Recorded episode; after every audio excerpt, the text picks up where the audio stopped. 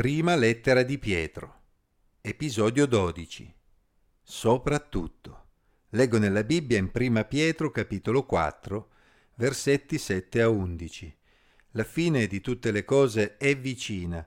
Siate dunque moderati e sobri per dedicarvi alla preghiera. Soprattutto abbiate amore intenso gli uni per gli altri, perché l'amore copre una gran quantità di peccati.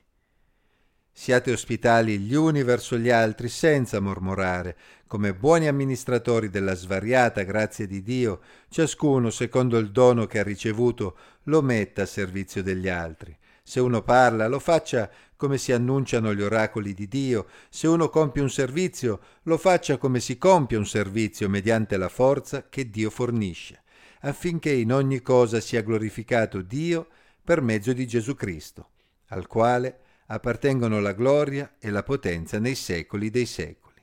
Amen. La fine di tutte le cose è vicina. Considerando che sono passati circa duemila anni da allora, qualcuno potrebbe pensare che la previsione fatta da Pietro non si sia avverata. In realtà, quell'affermazione era vera per i lettori del primo secolo e rimane vera anche per noi oggi. Infatti il senso di quell'affermazione la possiamo trovare solo se guardiamo le cose dal punto di vista di Dio.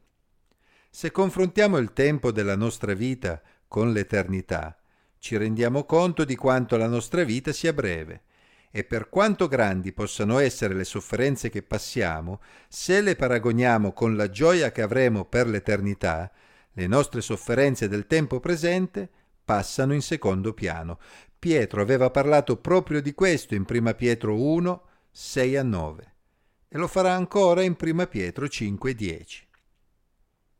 Lo scopo di Pietro con quell'affermazione era proprio quello di incoraggiare i suoi lettori. Infatti era una buona notizia per i cristiani perseguitati sapere che tutta quella sofferenza, a breve, sarebbe finita per lasciare spazio all'eternità. Era un modo per dire dai, Tenete duro ancora un po', che siete vicini alla meta. Quando si guarda le cose dal punto di vista dell'eternità, la nostra percezione di quali siano le cose prioritarie nella nostra vita cambia completamente. I credenti dovevano essere moderati e sobri, ovvero lucidi e in grado di controllare se stessi, in grado di comprendere bene quali fossero le cose importanti a cui dedicarsi. Pietro si aspettava quindi che i suoi lettori spendessero il loro tempo per pregare, per mostrare amore gli uni verso gli altri, perdonandosi a vicenda. Il riferimento a Proverbi 10-12, l'odio provoca liti ma l'amore copre ogni colpa, serviva proprio a mettere in luce la necessità di volersi bene davvero ed essere pronti a perdonarsi. Se le persone considerassero davvero che la fine è vicina, passerebbero il loro tempo a litigare o sarebbero pronti a perdonare le mancanze altrui. L'amore li avrebbe inoltre portati ad essere ospitali gli uni verso gli altri, ovvero a supplire le necessità gli uni degli altri, senza mormorare, senza aspettarsi nulla in cambio. In attesa del ritorno di Gesù, ognuno si sarebbe dovuto preoccupare non di ciò che gli altri avrebbero fatto per lui, ma di ciò che lui avrebbe potuto fare per gli altri, mettendo a disposizione degli altri le capacità, i doni che Dio gli aveva dato.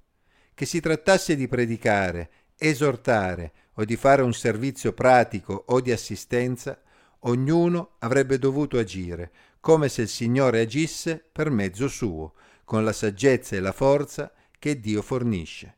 In questo modo essi avrebbero davvero reso gloria e onore al Signore. Così, improvvisamente, guardando le cose dal punto di vista dell'eternità, ci si accorge che ci sono dei soprattutto che reclamano il loro spazio nella nostra vita.